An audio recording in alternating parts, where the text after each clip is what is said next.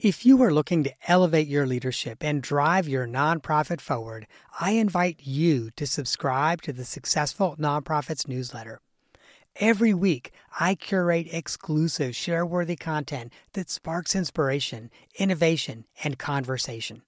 From the latest trends to timeless advice, the weekly email newsletter is your all access pass to a treasure trove of resources. But receiving the newsletter is not just about staying informed, it's also about getting our best content first. Subscribers get first access to our newest downloadable templates designed to propel your leadership and amplify your impact. And that's not all, my friend. We are constantly working on new ways to support you and your mission. So, as a subscriber, you'll get updates on our latest projects, opportunities to participate in surveys, and a say in the topics that we tackle next. You will essentially get me as a consultant, coach, and confidant in your inbox, ready to help you navigate the challenges of nonprofit leadership. So, if you're an executive director, board chair, or a nonprofit leader who believes in making a difference, join me as a newsletter subscriber. Visit successfulnonprofits.com forward slash newsletter to sign up today. And now, friend, let me take you to the episode you've downloaded. Welcome to the Successful Nonprofits Podcast. I'm your host, Dolph Goldenberg. Today, listeners, I have the pleasure of hosting Carol Hamilton, who is the principal consultant of Grace Social Sector Consulting. Carol helps nonprofits and associations become more strategic and innovative for greater mission impact. Specifically, she helps organizations get creative, get focused, and get strategic. Carol works with teams and organizations to envision their future strategic direction. She takes a practical approach in her work and helps organizations think through kind of the key to achieving and creating their own future. Carol's got more than 25 years of experience, um, and she frequently trains on leadership, strategy, and innovation topics. Interestingly enough, Carol and I have been traveling in similar circles for years. So we both have a lot of professional nonprofit experience. We both have, you know, been doing consulting. Um, I think we've both been doing consulting. Carol for about three or four years, me for about five or six years. We at different times went through the BoardSource certification for board or governance training. And I have this strong sense that Carol and I also have some very similar approaches. So before we welcome Carol on, let me also just share with you all a little bit about my mindset around nonprofit consulting. I do think that Carol and I have very similar approaches. I think we probably have very similar life philosophies. And obviously, we've got uh, some similar backgrounds. But I don't view Carol as competition. And I kind of want to share why. I, I have, and generally speaking, I have an abundance mindset. And so in my own home state of Georgia, I think there's like 70,000 501c3 nonprofits. And like Carol, I've got a multi state consulting practice. So at any given point in time, I might be I'm, I might be in LA and Phoenix and then New York and then Fort Lauderdale and then back in Atlanta. And I think that's similar for Carol as well. At any given point in time, she you know, she might be in Maryland and then Philly and then New York and then Seattle and doing other types of, of consulting in other cities. But so I have an abundance mindset. There are lots of nonprofits that need the type of consulting that Carol offers and that I offer. So I don't view her at all as competition when she comes on. I really welcome her coming on and her perspective. And gosh, I hope that you get as much out of today's conversation as I know Carol and I will get in terms of joy. Because whenever two consultants get together, it's typically a pretty joyful conversation. Hey, Carol, welcome to the podcast. Thank you so much, and th- thank you for that very generous uh, introduction. And I appreciate um, your description of your mindset. I think it's one that really serves all of us. Uh, we try to work with our clients. I'm not a fundraising consultant, but we try to work with our clients in, in terms of having that abundance mindset as well. So I really appreciate that approach. Well, kind of like you, I, I also don't really do a lot of fundraising work every now and then I will have a former client who will ask if I can do something very specific around fundraising planning. Um, and because I know that client really well, it just makes sense for me to do it. But I don't actively go out and look for fundraising work because it's not something that I, I really specialize in. But uh, I think whether you are a fundraiser, an executive director or a consultant, for me, like abund- this abundancy mindset is just so really important. So if as an executive director, you think, oh my gosh, if my partner um, nonprofit gets a grant of fifty thousand dollars, that means we didn't get that fifty thousand dollar grant. Uh, to me, that's just that's just the wrong mindset. Or oh my gosh, if this amazing team member goes over to another organization we lost this great team member. You know, there are lots of great people that can come and work in our nonprofit. So from my perspective, it, it's not a, it's not this scarcity. It really is. We live in a world where there's so much opportunity for you and I as consultants, but also for the nonprofits we work with. Absolutely. Absolutely. So, um, I kind of thought it might be nice for us to just kind of acknowledge that you and I both have some Philadelphia connections. It's my adopted hometown, and I think you went to college there.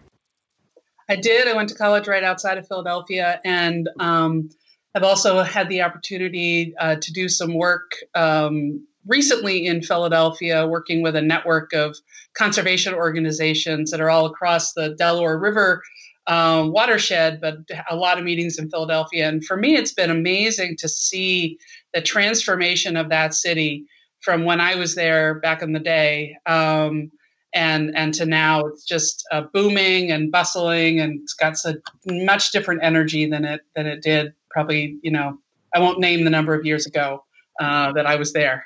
Admittedly, I, I, do know there was a period of time when even residents would call it Philadelphia. And now when you're in Philly, and I felt this way when I was there, I was there in the knots. Now when you're in Philly, oh my gosh, it's just, it's such a beautiful city full of culture and vibrant sidewalk, you know, walking and, and, you know, type of life. It's just incredible.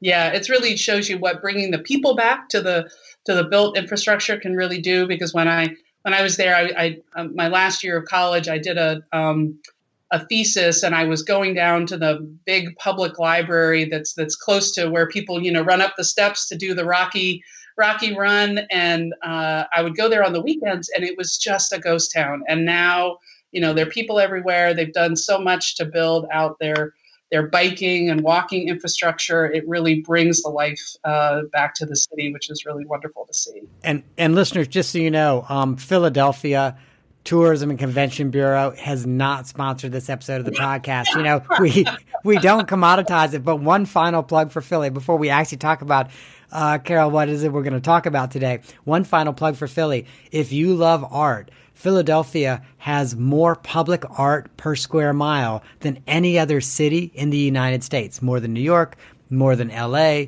more than Chicago. If you love public art, oh my gosh, you could literally go to Philly and just wander around the streets and see world class art. Absolutely. And some wonderful specialty museums as well. Uh, yeah. so now I am going to have to approach Jeff Guaracino over the Convention and Visitors Bureau and be like, hey, Jeff, come on, you got to sponsor this podcast. Look at everything we've done for you here. Um, but so I'd want us to dive a little bit into the work that you mentioned you're doing with a group of conservation executive directors in the Philly region. Uh, can you just share a little bit about that? And I think I read a blog post on your website about that. Yeah, so I'm doing this um, in partnership with an organization called the Institute for Conservation Leadership, and they're the really the the leader in in bringing a human uh, perspective to this collaboration. So it's a collaboration of um, organizations that spans four states, uh, the whole Delaware River watershed, which um, I've certainly learned a lot about. It includes Pennsylvania, um, Delaware, New Jersey, and New York. Uh, so actually, New York City uh, depends on the Delaware River for a large portion of its of its water. Um, I'm certainly not a conservation person. I, you know, we're the folks in there trying to help people uh, do collaboration effectively and um, think about how they work with others, how they work beyond their own organization. So, you know, you talked about that uh, uh, that abundance mindset, and I think all the work that um, the nonprofit sector is moving towards in terms of more um, organizations coming together to try to, you know, work in a synergistic way to, to create a, a greater impact. Um, it's also hard work, right? I mean, a lot of funders want that to happen. Everyone sees the the, the natural logic of collaborate, putting coming together and and pooling your resources. Not only pooling your resources, but aligning around um, shared goals.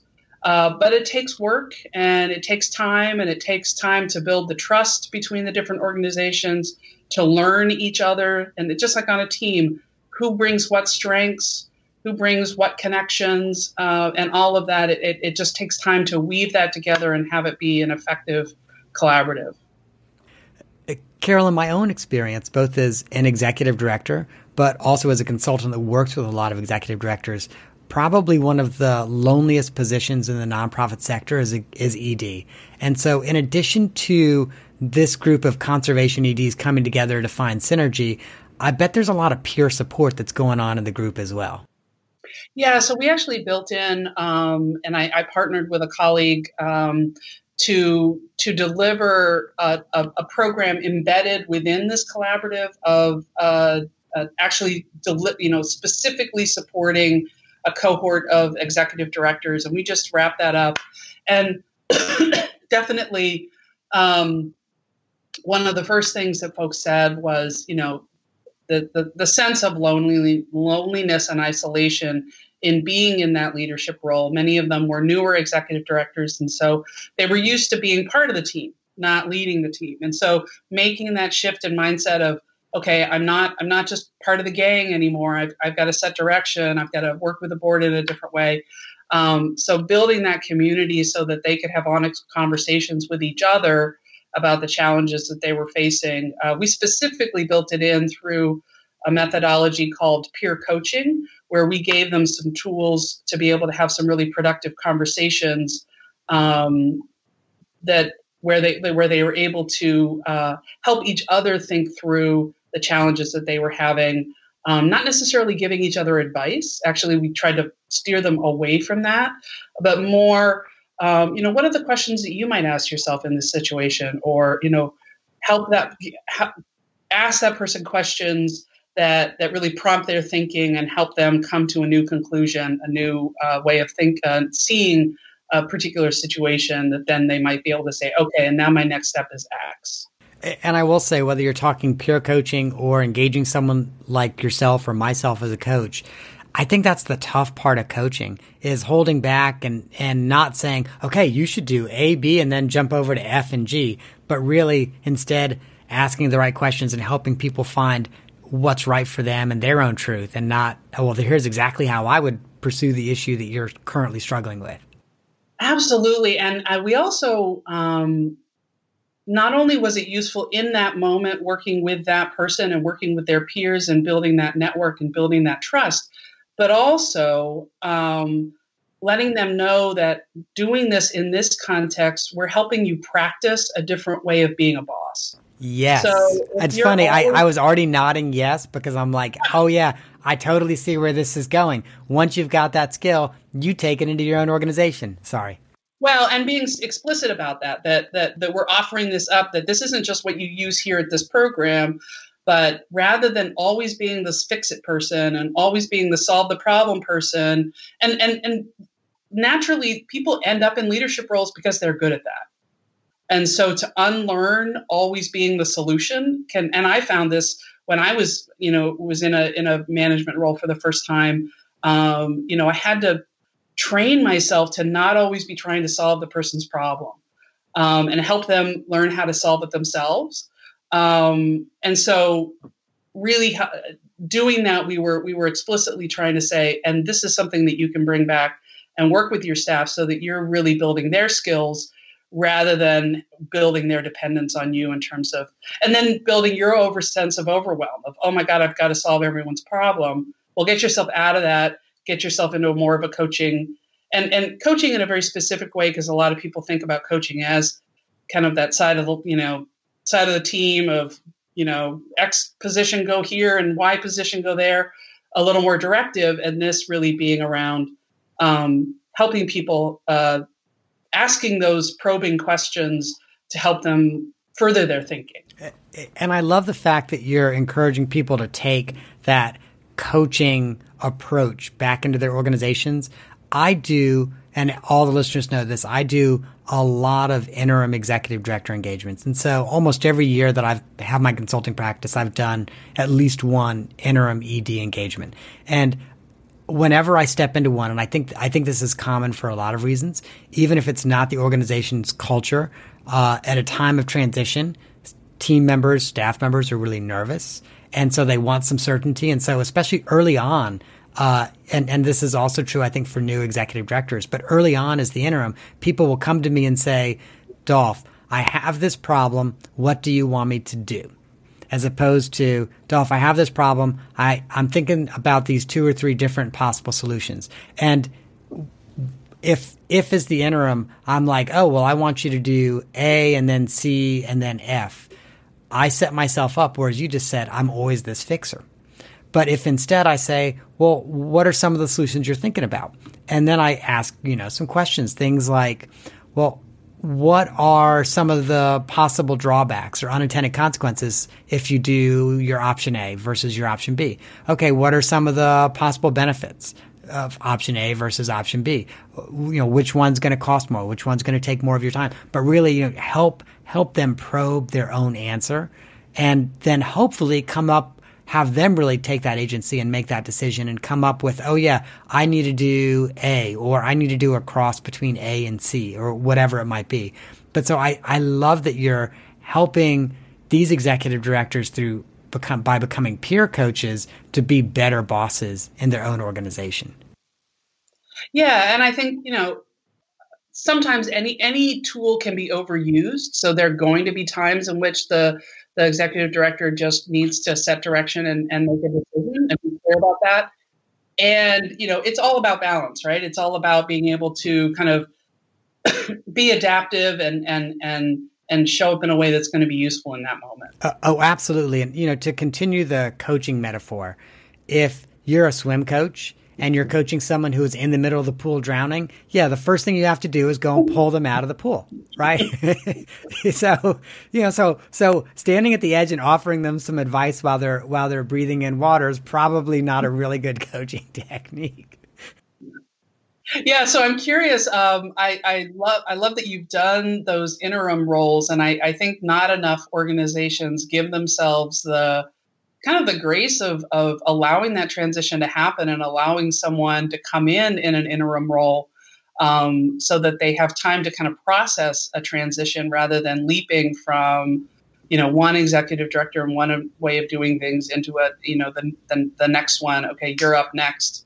Um, so I'm, I'm curious about how like how that experience has been and and uh, you know what you've seen as the benefits for the organizations that have been willing to to have you come in in that capacity. So I, I do have to admit I, I am an evangelist for interims and not, and, and and not just because I do them. And um all unless and I do them, and I'm an evangelist too.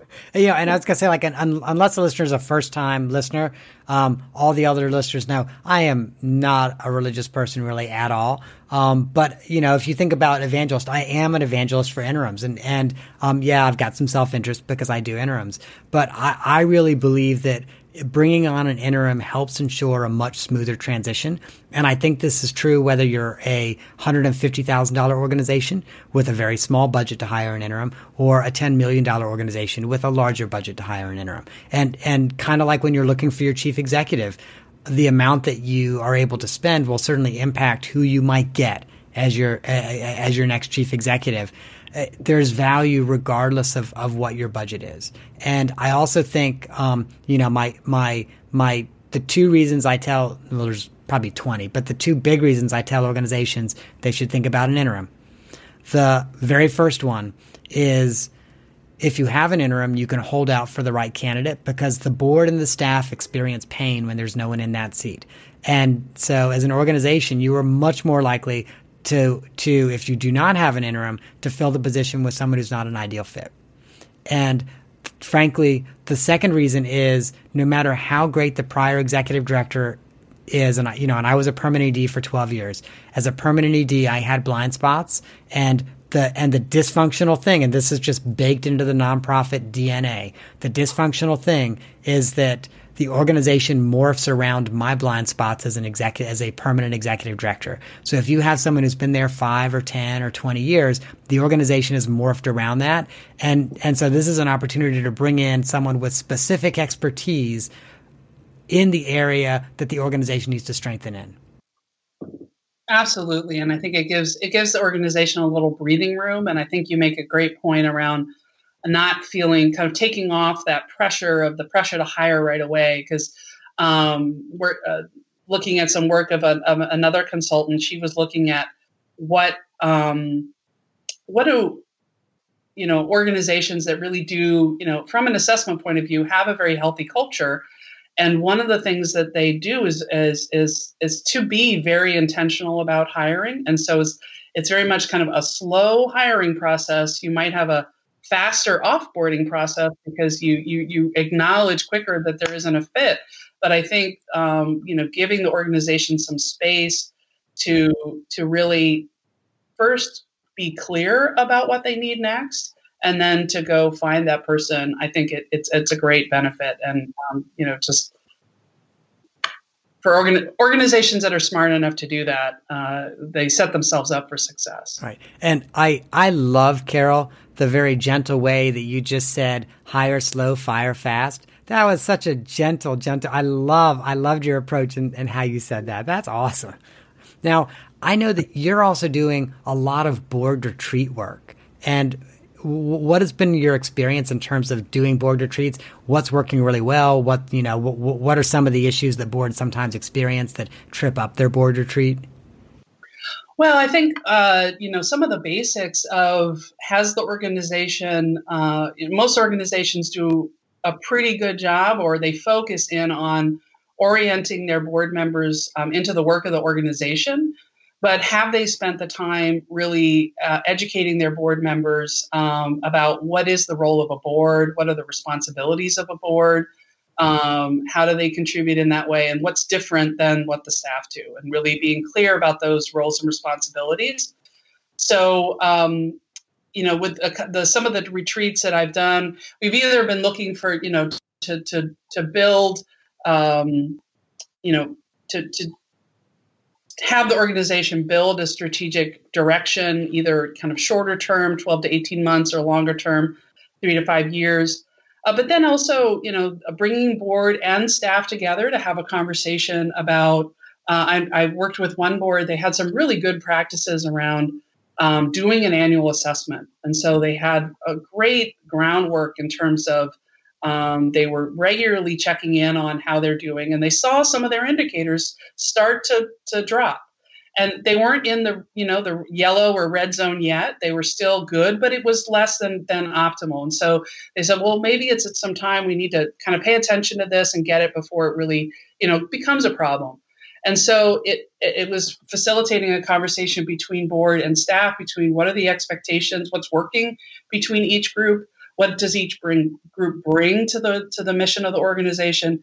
And really what came up was each organ each side was a little bit afraid to have the conversation about you know what are the expectations? Um, and so that opened up the, op- the possibility to have that conversation. And frankly it, it, it uh, the result was they found out that they were both worried about the same thing. And so they then could come together to come up with a solution that was going to work uh, for both sides of the party. And it was around, you know, what's the level of decision making that we want to have the board focused on and what needs to just be at the staff level. Um, and part of that was a, a, new executive director had a different style, wanted a more participatory style. The previous executive director had been much more of a take charge, let's just do it. And so adjusting to all those different things. Um, but the, the, the fun part was actually when it was kind of the reveal of, oh, you're actually both worried about the same thing. Right. A- absolutely. I part of what I love about what you just said, and I'm in full alignment with you on this, is that the board retreat is this amazing time when the board can step out of its okay, here's what we do at every meeting. We approve the minutes. We review the financials. Oh, wait, this is the third quarter. We got to do the budget. Oh, what, this is the second quarter. We got to review the 990. Uh, you know, this is the ED, uh, the executive director review. It's the fifth, fourth quarter. There is no fifth quarter, Dolph. You know, this is the fourth quarter. Um, you know, it's time for the ED review. But, you know, like there's some things that are just kind of business as usual. Either they happen every every meeting or they happen regularly every year. And that board retreat, even if it's only once a year, is a time for the board to step out of that and say, what two or three things do we really want to focus on and have deeper conversations, not, not interrupted by things like, all right, we need to review the financials. We're not interrupted by we need to um, uh, vote on the executive director's review and compensation. Absolutely, and I think um, you know it's really helpful when organizations have a regular practice around that. And I think um, I'm seeing more and more executive directors be and working with their board chairs to be um, more mindful about how they structure the regular board agenda to ensure that um, you know that that there is time carved out. Maybe it's even labeled like this is our strategic issue that we're going to discuss we're not going to we're not looking to make decisions right now. We're just having a conversation to open things up uh, think about things differently and to have that as a regular piece of an agenda or um, a regular piece around education where you know we're going to we're going to dive into a topic. Maybe it's an issue oriented related to the work of the organization. Maybe it's um, you know working on a specific aspect of being a board uh, so that can show up in different ways, but um, kind of not having that retreat just be a one off, but really building it into the regular practice of the organization as well. Uh, I'm so glad you said that. There's one organization I've been doing their annual board retreat probably since my first year of being a consultant. So about five years, maybe. Yeah, I think I've I think I've done it about five years, done their board retreat. And for the last couple years, they are now at a point where at every board meeting they have what they call they, they have their topic meeting um, and so, you know, and so these are, these are literally, they take half of their time, half of the time that the board meets, and they really explore a topic inside the meeting. And I'll share with you, once they started doing that, their board retreats are so much deeper and so mm-hmm. much better because they're already being strategic. Mm-hmm, mm-hmm. Now, can I share with you the one radical thing I do? Um, uh, in, in, in, in my, in my board retreat contracts, I actually put this in my agreement in the board retreat. Um, and and it's kind of radical and uh, and I'd love to get your your take because you might be like Dolph that's just stupid. So I'd, and I'm you know I I'm fine being challenged so I'm fine with you being like Dolph that's just stupid. But let me share with you the one radical thing that I do. In every board retreat agreement consulting agreement I have a clause in there that says the board agrees to not hold a meeting at any point during the day of the retreat Mm, I think that's a that's a that's really smart because uh, it's even though it is good to have those times during regular meetings to to think differently. You really need to create some boundaries around the retreat and how this is a different experience, so that we can show up differently and and and you know go deeper, get to know each other better, build that trust, do all those things that that will serve the organization for the the coming year. And and I'll also share with you because my experience, and I've learned everything the hard way, and I learned this in my first couple of years of consulting.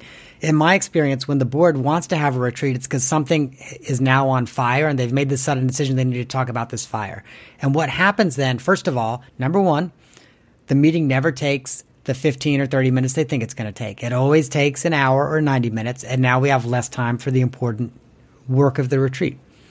Second, it changes the entire tone of the retreat. So whether you start the day or at lunchtime, you decide to talk about this issue that's on fire, suddenly that's what everybody's thinking about. And no matter how much you're trying to focus on things that are a high tactical level or a, or a, or a lower strategic level. And when I say lower, you know, from my, I, I typically, you know, um, typically, with board retreats, unless it's part of a larger strategic planning process, we're not doing a five year plan um, just at the retreat alone. So you know, so essentially, you know, but but focusing on things that are, are higher level issues.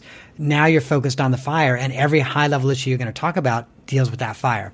Um, I will also share with you, Carol, that every single organization signs the agreement they don't have any question about it, and it and almost invariably, and it typically, typically, it, it I'd say it's fifty percent of the time.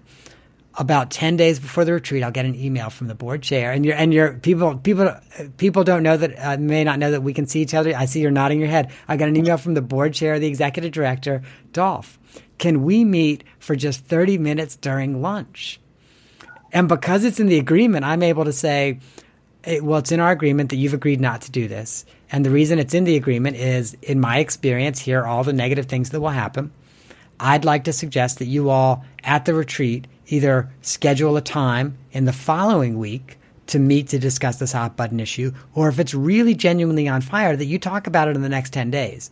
But no, at the retreat, if I'm the person facilitating your retreat, we're not going to have a board meeting.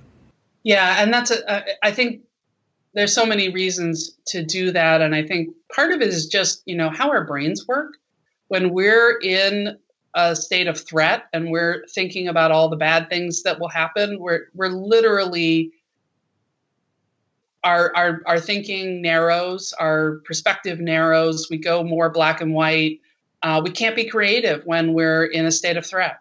And that's biologically because you know that person that you talked about before you know you're not going to send advice to the person drowning in the in the pool.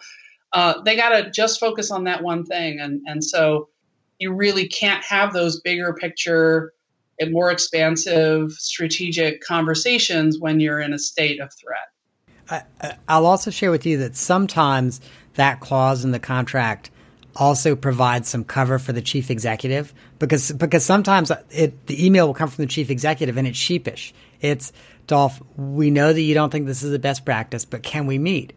And uh, then I'm able to say, well, it's it's in the agreement, and, and you're not going to have a meeting that day. I'm really sorry, but it gives cover for the chief executive, so they can go back to their board and say, well, we did agree that we weren't going to do this. Well, and I think we, you know, consultants play that role a lot of um, being able to either name, you know, let's say you've done a lot of work before a, a, a meeting to talk to everybody and and and get perspectives, do interviews and focus groups and all of that, and um, uh, you know, as a consultant, you're mirroring back to the organization what everyone has told you. You're not making up something new. And at the same time, you may be able to name an issue or, you know, start an uncomfortable conversation that everyone's been willing to tell you individually and then now you say okay let's have this as a everyone's talking about it they're not they may be talking about it in the parking lot not after you know after the meeting let's get it let's bring it into the meeting and into the retreat and have a conversation about it and so you know you you play that a little bit of an outsider role of being able to bring those things that are uncomfortable and so that people can work through them we uh, we both have spent time, as we've already said, in, in, the Quaker city of Philadelphia, and Quakers refer to that as speaking truth to power. It's one of the th- it's one of the things I love about being a consultant. You know, I, I I have a limited engagement. I can I can be completely and totally truthful with with somebody's board, and if the board doesn't like it, they can just not hire me again, and I'm okay with that. and it you know it, it provides cover for the executive director who maybe knows that an issue needs to be addressed, but they don't, you know, it's just easy. You can take the hit for them. Uh, uh, absolutely. Um, I I seem to recall, Carol, when we invited you on, we were actually going to talk about design thinking um, and how it's used to foster innovation in an organization. And I feel like a heel because we have not talked at all about design thinking. So we should probably spend just a few minutes talking about design thinking in part, so that way um, uh, my colleague Isaac is not like Dolph I've prepped you for this entire conversation on design thinking, and and what did you do? You went. Not only did you go off course, but you threw me under the bus in the process. So, so we don't want to do that. So, um, yeah, I love. Uh, so for those who who aren't familiar with the the term, it's an approach that originally came out of Silicon Valley. It came out of actually product development. Um, and but it's morphed over the years and it's really a, an attitude of people have maybe heard the term agile or maybe they've heard lean startup. They're all ways to help us um, move more quickly to to action uh, and and not get stuck in a long extended planning process. So um, it's around uh, you know, defining a, a, a, design challenge, if you will. What's the question that you really, what's a strategic question that you need to ask? And then um, doing some research and then and then jumping into uh, brainstorming where you're looking for multiple different solutions. So oftentimes, uh, you know, especially in our culture, we, we want to come to the one right answer as quickly as possible. And this is a really um, kind of going against that to say, no, come up with a couple different possibilities. Don't even go to the point of piloting anything. Just do some, some you know, what they call a prototype. Uh, for you know, when I've done this with organizations, it's looked like um, you know we've we've thought about we've been thinking about, about a particular segment of the people that we serve. Um, how can we what can we serve? How can we serve them differently? Really spending time to get to talk with them and get an understanding of their unmet needs. And that's not by asking them the question, "What do you need?" Because rarely can people actually answer that in a useful way. They'll either tell you what you they think you want to hear, or they'll say some aspirational thing that sounds great that they actually when you offer it to them won't they won't follow through with. So i, I just got to jump in real quick. Um, and this this completely relates. But um, as we think about design thinking for nonprofits and you say when you ask people what they need it's you're often not getting the answer you want and i'll share with you uh, when you ask nonprofits, and I've done some work with associations that work with nonprofits. When you ask nonprofits what they need, the number one thing is always money. But that's not that's not really that's not really the question you asked. You didn't ask, could you use more money? Yeah, and because there's all these other things that result in you having more money. Sorry, I had to jump in there. Right, and um, you know, so yeah, uh, when I I often use a, there's a, you know, if you had a magic wand and there are three things that you could change with your organization, um, if they say time and more time and more money, um, I say, okay, I'm going to give you three more wishes because everybody wants more of those things. Uh, and and and so they're not, you know, uh, they're not as key. Well, they are key, obviously, but they're not. They're, you know, what what what else can we think about? So it's really about looking at those different iterations of of and different prototypes, and then uh, uh testing with the people that you might do that with as soon as possible, uh, rather than you know spending a lot of time and resources um, to build out uh, something as formal as a pilot, which has t- been usually kind of the smallest size that that has been typical in the nonprofit sector. So this is much spending much less money and much less uh, resource um, in order to, and but getting in front of people and, and getting feedback from them so the way that we did this when I when I when I did this was to actually um, draw uh, start storyboards. So we were kind of drawing almost like a graphic novel of like what would the experience look like, what would the program offer. You know, X person would do this and then this, and then you know had a number of different things of those uh, different concepts that we were testing, and then testing them with people. Um, and in doing that, we with only you know some flip chart paper and yes we did go to the expense of having an illustrator take our what had been our little you know stick figures and made them look slightly better uh, but really not investing a lot. And then immediately being able to get some feedback to say what actually is going to be you know what's going to work for people um, and what are they excited about very cool and i'll share with you at least from my perspective as we as we think about design and as we try to, and we essentially try to try to see whether or not a design works, and we try to make it fail pretty quickly. Um, that's a pretty appealing approach to a funder to say, you know, we don't need a lot. We, you know, if if we can get four or five thousand or ten thousand, we can figure out whether or not this is going to succeed pretty quickly, and then we might come back and ask you for money for a pilot. Right, and so the you know the time invested is, is the, the the resource that's invested is really staff and or volunteer time doing that research up front, doing the brainstorming, um, and then testing things with folks, uh, and and not a lot more. Um, and we, you know, when we when we did this, we were able to see, you know, we had five or six different concepts, um, had people rank them, so we could really see which were kind of going to the top. And then even within those, we ask them, well, what would make this work even better for you? So having them kind of be in the in the design process with us. And for one, uh, you know, you when you're when you're designing something, you can get really excited about a particular element. Uh, you know, on your team, you're like, oh, this is going to be so great. We're going to build this leadership program, and it's going to have this awesome online component. And then you get in front of people, and they're like, well, I love the leadership program, but I'm I know I'm never going to do, I'm never going to access this online piece that you're talking about. Just that saved the organization you know, if we'd gone if we'd gone forward in the traditional way, we would have built it all out before we even invited anyone in. And so, doing it differently, we just by the, those comments from folks, one day some some some feedback, we're able to save the organization thousands of dollars of what would have been you know elaborate development uh, and time. Absolutely, and it's interesting. One of the things that I know that I've seen a couple of organizations do is they're floating an idea for a program and so they market it as if it's already um, up and running. And then they see how many people sign up. So, you know, so they've actually not created the program. They've not hired staff. They just want to gauge the market, you know, the market interest prospective clients, how many people are really interested in it.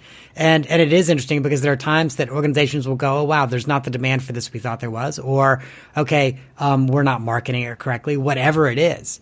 Uh, and and you're right, it saves them from that that pain of of of getting the money, creating actually you know building out the staff and building out the program and then having to go back to the funder and say hey sorry this was this was a no-go yeah yeah I, I think you know people get real excited about a particular idea and you know if they run all the way through it and then you know there's a big launch and then it's crickets like whoa. And then typically what i've seen is then it gets blamed on well we're just not telling people you know it, it must be the marketing. We're just not communicating this well. When actually you know someone came up with a solution before they really defined what the problem was that they're trying to solve for folks. Or they're solving a problem that's not actually that important to people right. it, it, it might be a nice to have but it's not a not something that's really a burning need right absolutely well carol i want to save just a few moments for us to ask you the off the map question. And I understand that during some portion of your undergraduate years, you spent time studying in West Berlin. And for folks who do not remember the world before 1990, which is now a significant percentage of the United States population. I'm sorry, Carol, but it, yes, but, but, but it does mean that you and I are aging. But for those folks who don't remember the world before 1990, there used to be a wall between East and West Berlin. And East Berlin, of course, was controlled by the Soviets, and uh, West Berlin was often thought of as free Germany. So, Carol, tell us a little bit about what you learned living in West Berlin. Well, it was a, a, a, really fascinating experience, and I mean, there literally was a wall around the city, um, and it and it uh, cut through. Um, you know, before that, the when the city was occupied after the World War II, the the city was portioned into four sections of the Allies: the Russians, I guess it was the French, the English, and the and the Americans. So the three parts that were the Americans, French, and British became West Berlin. So um, you know, yeah, there was a there was a no person zone where there are people up in in towers. It looks like a prison looking into East Berlin. Uh, the experience of going over into East Berlin and and or I traveled between West Berlin and over to West Germany, and so that you had to take a train that went through East East Germany, and it would get you would the train was stopped, and the East German police, um, and I guess I don't know whether it was their Secret Service or or Stasi was their um, their secret police, would come through and check everyone's ID. I've never seen, I've never been so intimidated in my life as um, you know, either going into East Germany and handing over my ID. I really am this person. So it, it was it was intense, and uh, we talked about that ghost town of, of Philadelphia a few years ago. But boy, um, East German cities under that period also people were not out on the street. They were home. They were at their work. They they they you know it also had that kind of ghostly feeling. It was mm. it was fascinating place to be. Mm. And I just I just have to reflect Uh, Carol, I don't know your politics. I'm unabashedly progressive and liberal, and I'm unabashedly progressive and liberal on the podcast because, frankly, I really don't want clients that are that have conservative client organizations that have really conservative views. Um, but so um, I do find it a little bit ironic that in 19, I think it was 1987 or 1988 when Ronald Reagan was like, Gorbachev, tear down that wall. And let me say, I've never voted Republican, but um, I find it ironic that the Republican Party, which 30 plus years ago was like, tear down that wall, is now the same party that says build that wall. You yeah. have, you have it's got crazy. to be kidding me. Yeah, there's all sorts of kind of we're in this hall of mirrors of just weird stuff going on and the and the the you know uh, what uh, collaboration's not the coercion no uh, collusion with the Russians now it yeah right it, it's craziness it's right. crazy well Carol it has been so wonderful spending some time with you today I am super grateful that you came on to share with our podcast listeners now, listeners, if you heard Carol and you think maybe your organization could use the help of Grace Social Sector Consulting, you can find her website at gracesocialsector.com. And of course, it is included right in the show notes for today's episode. There are many useful and free resources that you can get when you go to gracesocialsector.com. So, first of all, make sure you check out the Mission Impact blog. Carol is doing a great job of blogging regularly. Frankly, better job than I've been doing over the last few months. So it's an active blog and you can get some great information there. And at that blog, Carol shares her knowledge on topics that all nonprofits can relate to. Things like how to build your strong board, how to create engaging, engaging meetings. So when you go to our show notes, we will also link to the blog on her website. Hey, Carol, thank you so much for coming on. Thank you so much. This has been a really fun conversation. If you missed Carol's URL and couldn't write it down, although it's gracesocialsector.com, I literally just did that from memory. But if for some reason you can't do that, we've got you covered. Just visit successfulnonprofits.com to find Carol's information in our show notes. I encourage everyone to take a long vacation every year because it is an important part of self care. When this episode is released, my husband and I will have just started our three week vacation in Australia. We've rented a camper van and we will explore Australia's western coast while also hopefully reliving some of my favorite moments from the movie Priscilla, Queen of the Desert. And let me just say, if spending weeks with your spouse in a 100 foot room on wheels does not sound like a great vacation to you, that's okay. I just hope that as we're approaching the end of the year, you take some time for a meaningful break from your day to day responsibilities. Whether you're a board member, an executive director, a development director, or anyone working in the nonprofit sector, it is just critically important that you take care of yourself. And let me say, when I say taking care of yourself, I don't mean a long weekend. I mean a multi week vacation. If you're like most of us, it takes a week to stop thinking about work. So if you take a two week vacation, you really only got one week off from work. And if you take a three week, you only get two weeks off from work. Now, if a multi week vacation is not in the cards for you this year, I'd like for you to consider making that your 2020 New Year's resolution. Either way, I do also want to hear your New Year's resolutions. And believe it or not, we are going to share some of our listeners' resolutions in our annual New Year's episode. So if you would like your resolution to maybe be featured on the podcast, here's what I need you to do. Use an audio recording app on your phone and record your resolution in an MP3 or WAV file. Now, before you sit down to record that, I want you to also think about three things. First of all, make sure you're recording in a quiet place.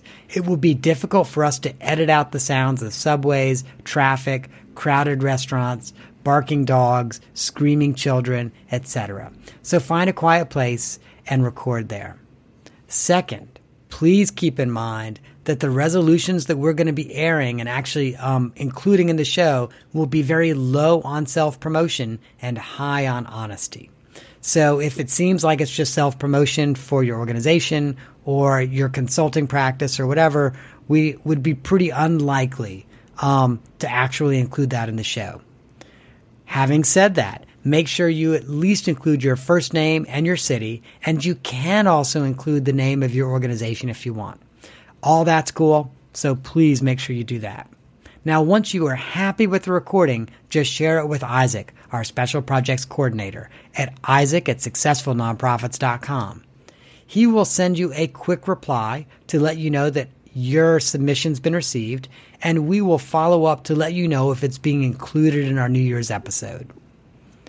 And last but not least, if you enjoyed today's show, do me a favor and hit the subscribe button on the podcast platform that you love to use. And by the way, if you really love the show, give us a rating again in the same platform. Thanks so much, listeners. That is our show for this week. I hope you have gained some insight to help your nonprofit thrive in a competitive environment. I am not an accountant or attorney, and neither I nor the Goldenburg Group provide tax, legal, or accounting advice. This material has been provided for informational purposes only, is not intended to provide, and should not be relied on for tax, legal, or accounting advice. Always consult a qualified licensed professional about such matters.